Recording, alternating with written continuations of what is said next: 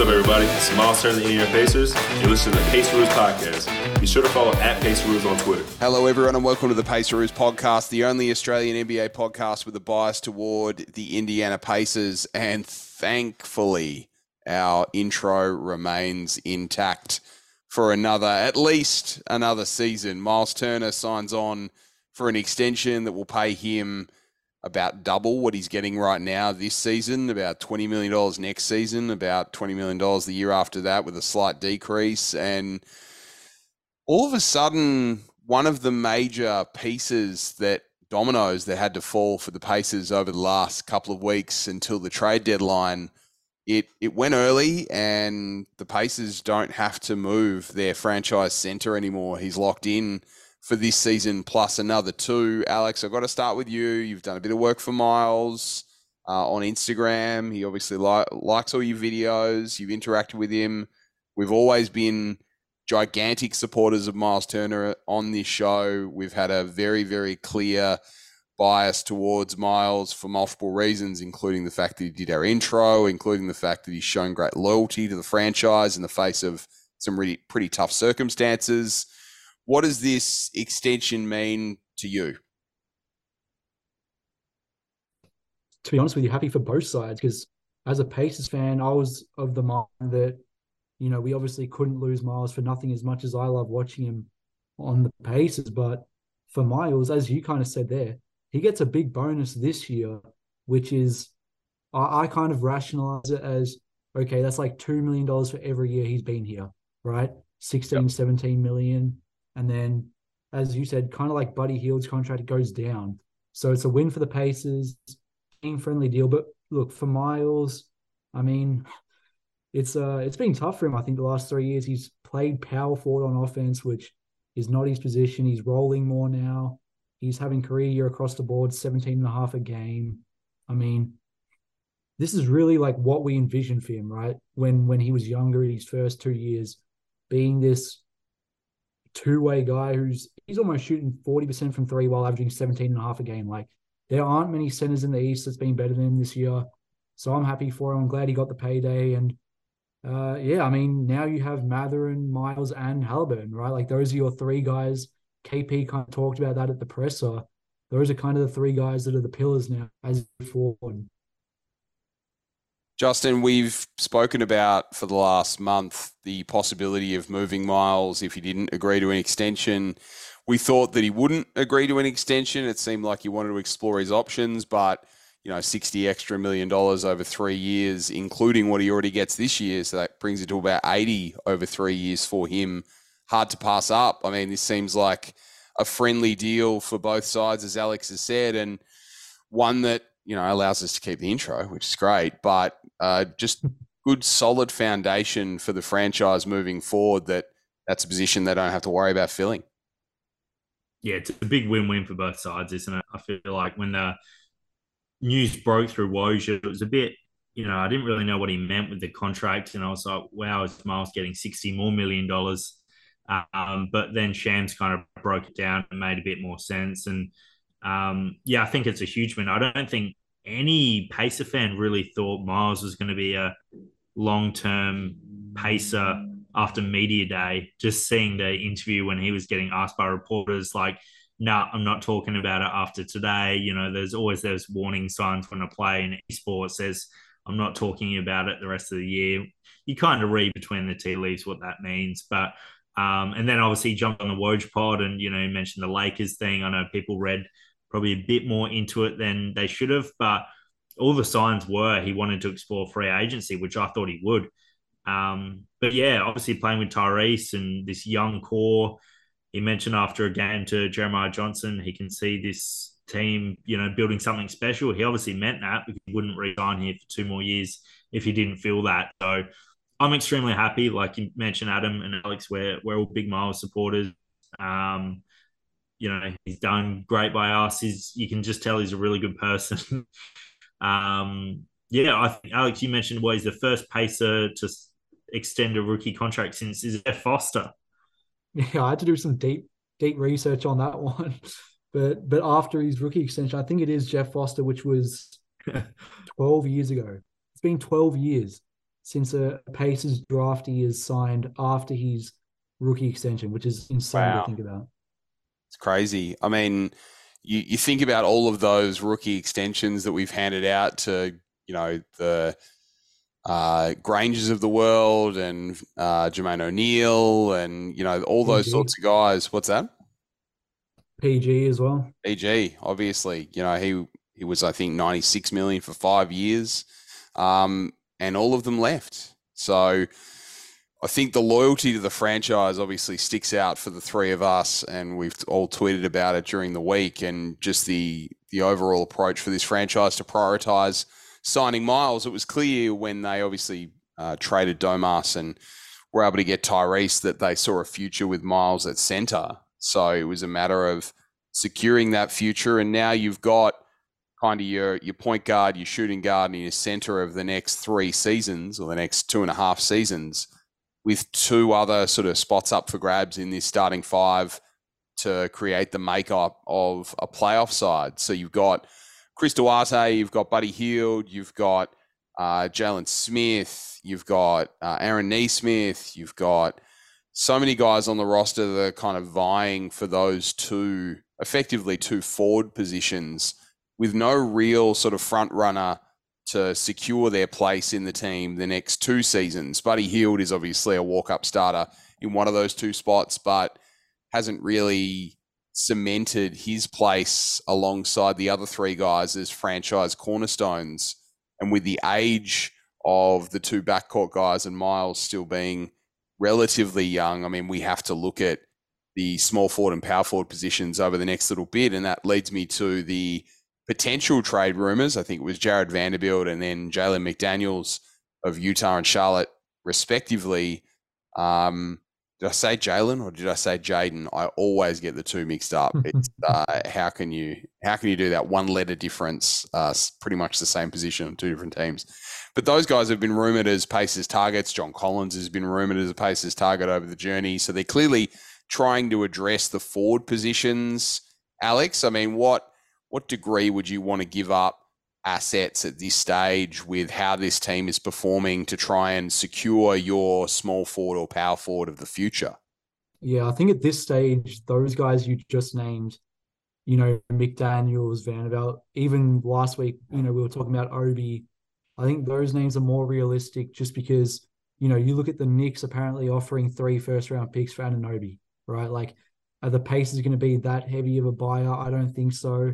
Kevin Pritchard kind of seemed like he wanted to just play it out this year. So I think, you know, if you can get a Vanderbilt for cheap, if you can get a McDaniels for cheap, who's also a free agent, if you want to go that route, like that to me is the more realistic option. But in terms of price, I mean, I don't know, doing any deal with Danny Ainge is sus because he's going to ask for for your whole team and then 21st round picks as well. Yeah. But um, yeah, I, I don't know. I, I still think Obi Toppin is my guy. Like out of all the names I've seen, I just think in terms of price, the Knicks don't really seem to value him. I don't know if you guys see that differently. He plays like 10 minutes and then Thibs is like, no, you've had enough, mate. So I don't know. What what about you, Justin? You still on Obi or any other names? Yeah, I am. I actually agree with the little thing you said there. And I thought it today seeing Kevin Pritchard's, well, Miles Turner's press conference is I don't think they're going to make moves now. From what he was saying, it sounded like this team's set. Whether he was just saying that because half the team was in attendance first row and he didn't want to act like he was trading away the players, there's probably a bit of that as well. But yeah, it sounded like he didn't like the Pacers are going to kind of move forward with this roster. You know, I love Buddy Hield. I think he's been great for the team and uh, lights out shooter. I love a good three point shooter, but we've mentioned Adam, like he's his all time value, his value is at an all time high right now. I don't think it's been Yeah. higher ever. Yep. If you ever want to trade him in the next two weeks, would be when you do it. Um, like I said, a playoff team would really like him. I think Goga's gone. Um, I think they'll come to a mutual agreement. You know, Goga's got no future with Indiana, unfortunately. He's now third slash fourth string. So uh, Myles is here for immediate to long term future. I think Goga's gone. But yeah, players we want. Um, yeah, I'm still still on top. And I some of the it's funny, right? People like the NBA Twitter sphere, you know, oh, oh Pacers want a first round draft pick for Myles Turner. That's ridiculous. But then Charlotte are wanting a first round draft pick for Mason Plumlee, and The Spurs want two for Poeltl. So there Yeah. it, it's like all these like players that aren't as good as Pacers, Buddy Hield and Myles Turner. All these teams are wanting, you know, I think Anunoby, like, I hate to be the odd man out. Three first round draft picks for him is ridiculous. Like, I understand people. It's not an saying he's a top all-star. three- No, what's he done in his career? Like, he's a top three D guy in the league. I understand that, and I know Pacer fans really want him. But three first round picks, I'm sorry, I'm only I'm only doing that for a superstar. He's also expiring next year, I believe. So I don't know. It's a weird one.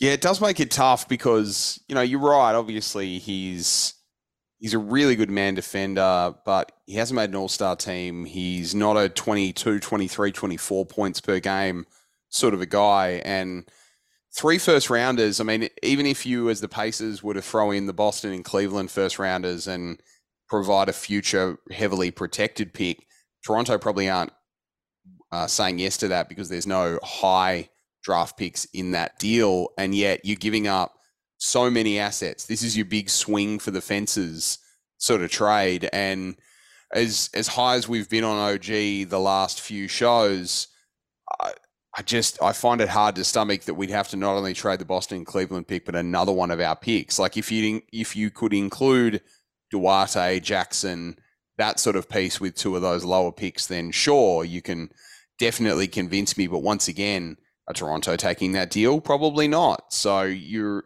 sort of up against a rock and a hard place because other teams value their players so highly and want so much back for them that uh, it, it almost makes it impossible to to part with them. Toronto are in a really interesting position because they could choose to make a push for the play in, and they have arguably more talent in terms of games played and veteran sort of leadership than the Pacers do. So they're in a position with only, I think, they're only one game behind the Pacers to make a, a much better run than Indiana are deep into the season, particularly if guys like Mathurin and Nembhard sort of hit the rookie wall at some point over the next month. So I'll be interested to see how that plays out, but I'd be really shocked if Toronto were to part ways with one of their big uh, stars in Siakam or VanVleet or Anunoby because they don't seem like a team that will lose enough games to go for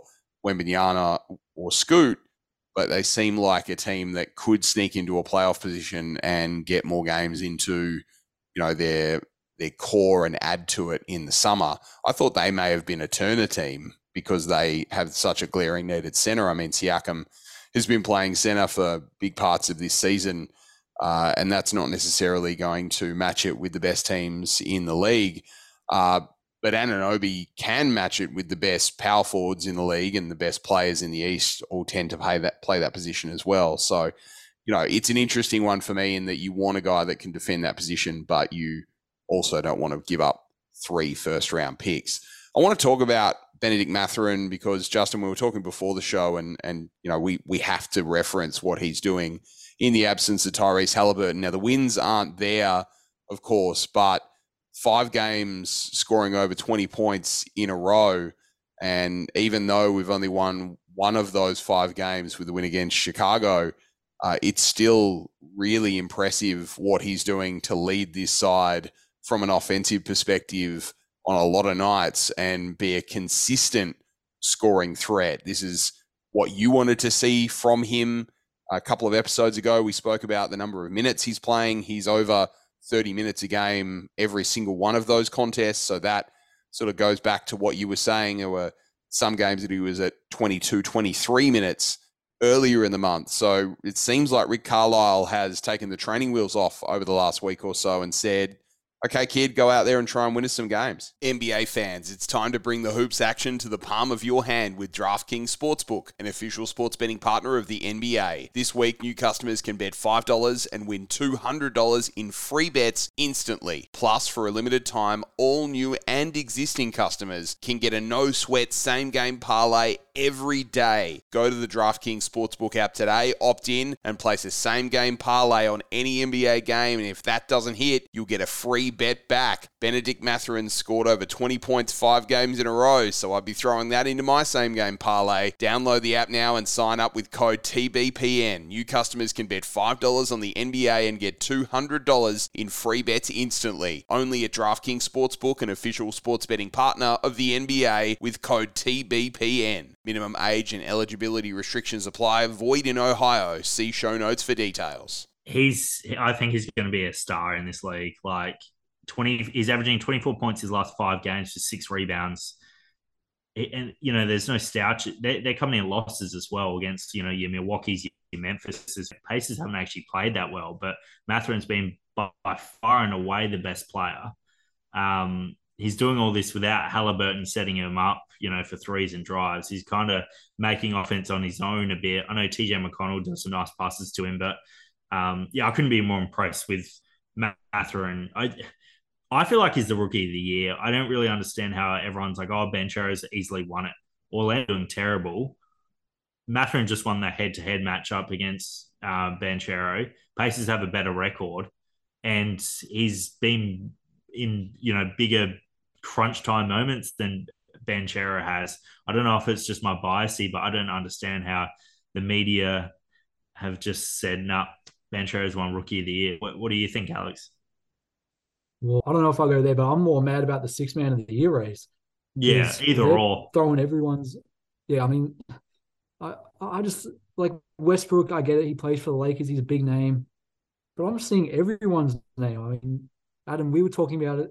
Oh, we were talking about it the other day, and you know, you said Norman Powell. I think was was above him. So, I mean, yeah, it's just bizarre to me. I think he's clear cut at least top two. You can't have him below top two in rookie of the year race. And then six man, I think uh, you guys have to agree. Like he's a candidate, right? At least top three. I mean, yeah, I don't understand how he's not even in the top five or six in the betting odds. And uh, in, in terms of this stretch, I mean, what what did you say? Twenty four a game. Yeah. Yeah, I mean, just ridiculous. He's doing off the bench, right? Like it, when you talk about him versus Paolo, Paolo's the first option on that team. Mathurin's coming off the bench, and some nights he'd be lucky to get 22, 23 minutes. So, yeah, I don't think it's as clear cut as everyone else is saying, but in terms of, of what he's doing as a rookie, it's special. And yeah, we were talking about it before the show. Who who's been better as a rookie, as a pacer? Maybe Clark Kellogg and Chuck Person 40 years ago. That's how long you have to you have to go back which is crazy across the history of this franchise, across the ABA and NBA, that you know this could be the re- the best rookie year of any pacer for you know in my lifetime, in any of our lifetimes. I'm the oldest, so I can say that.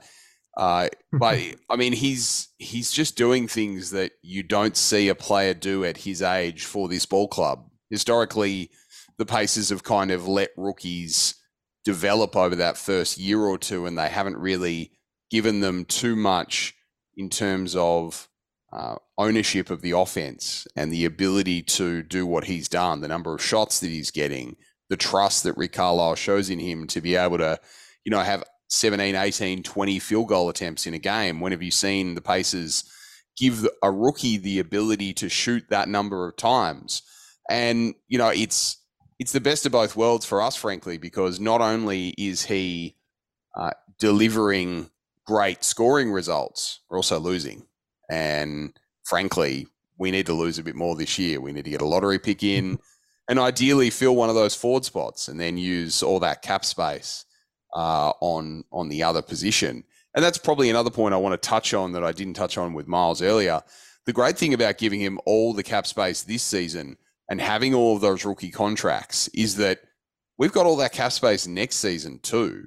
We've got very little change in terms of our cap space from this year to next year because there's no extensions kicking in. There's no large raises kicking in for next season. So we were 30 odd million dollars under the cap at different points this season. We'll be well, well under the cap again next season, which just gives more roster flexibility, gives us the ability to, you know, if there's a, a team that gets a slightly higher pick and wants to do a salary dump, we can facilitate that sort of deal. If there's a way to move up in the draft or get a talented player, there's so many more options available to us. And Kevin Pritchard's spoken about optionality, Justin. I mean, this is the perfect situation and the perfect summer coming up for the Pacers if they find themselves with another top 10 pick, find themselves with upwards of 20, 30 million dollars of cap room, uh, and then get in a position where they've got two other first round picks to play with. I mean, they could make almost any deal they wanted. Yeah, I think you hit the nail on the head. I really think they need to hit that lottery one more season. I don't think they're going to use the Cleveland and Boston and the Houston pick if we get that. I think they'll probably offload one or two of them. I, they'll keep their own pick. I think, yeah, maybe the Boston and Cleveland picks might be on the move in some sort of deal, whether that be in the next few weeks or uh, off season or draft night or, or what have you. But um, I, I do, you know, I, I it's so hard watching Pacer games because I think the most of the fans would probably be in the same boat now where losses aren't the worst thing in the world. Yeah. Um, the start of the season was great. It was kind of a honeymoon period with Halliburton and Hield, and they were so good to watch. I mean, they're still entertaining to watch now, even when they lose. But um, I think fans are pretty good, you know, knowing what's best for the team right now. And, you know, that 10th playing spot's going to come down to, you know, your Washington, your Toronto, or your Indiana, maybe Chicago getting that final ninth and 10th spot. And Alex, I just don't think this team really needs to do a play tournament loss right now. I feel like we can get in the lottery, have five to 10% chance of getting Wemby. And if we don't, we've got so much flexibility. Yeah, well, I will say the only silver lining to me, if the Pacers do get a play in, is that you guys kind of touched on it there. Even if you end up 13th or 14th in the lottery, you can trade up, right? Like you have two first round picks that aren't yours. You have the 31st from Houston. Like if you want to move up into the top six or seven, I think you have the ammo to do that. But yeah, I think we're all in the same boat. I mean, you look at the the tankathon right now. I think like what one game or so back from the six. So I mean, we're we're almost at that. Uh, you might be lucky enough to get one, two, or three, but you're probably looking at, at five or six. And there are some guys there. I mean, it's too early to to talk, about names there are a lot of forwards in this draft that I like. As Adam said, you know, that's a position that you need to touch on. And Adam, I know you're big on this. Having three guys in your starting lineup who are on rookie deals, that would be massive. That would be massive, especially if you want to go after that star player to pair with, you know, Tyrese and, and Mathurin and Turner.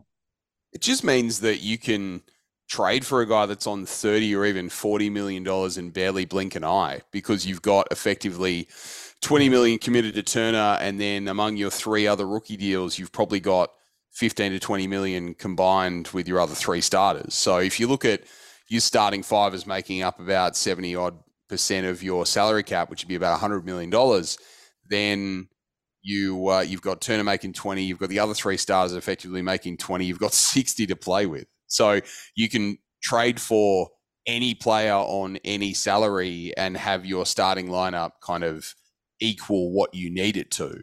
And that's where at this summer, if we're able to get that top five, six pick, I'd like to see us get an OG at that point. I'd like to see us go after, you know, pay nothing for a Tobias Harris's contract that only has a year or two left. To try and target these forwards that, you know, their their teams might not win a championship. They might be looking to go in a different direction.